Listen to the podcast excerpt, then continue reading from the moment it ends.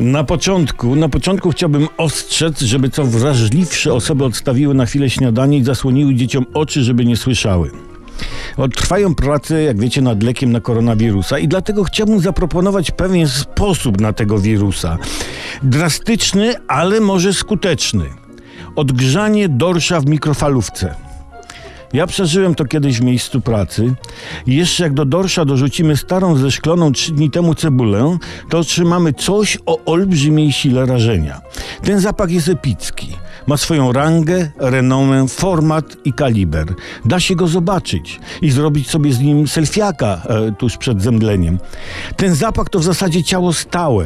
To głaz wśród gazów. To hymn na cześć odoru, który marszczy tapety i tapicerkę oraz rysuje ściany. Byłem tu Stanisław Fetor. Zapach odgrzewanego dorsza ze, ze szkloną cebulą ma swoją osobowość, prawną nawet, i odciski palców.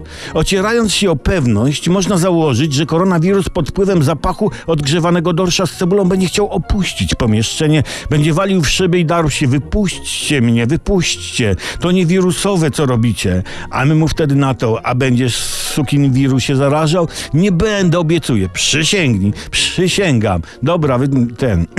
na zewnątrz. Odgrzewany dorsz z cebulą w mikrofali ma takie rażenie, że powinien być zakazany przez każdą konwencję i encyklikę.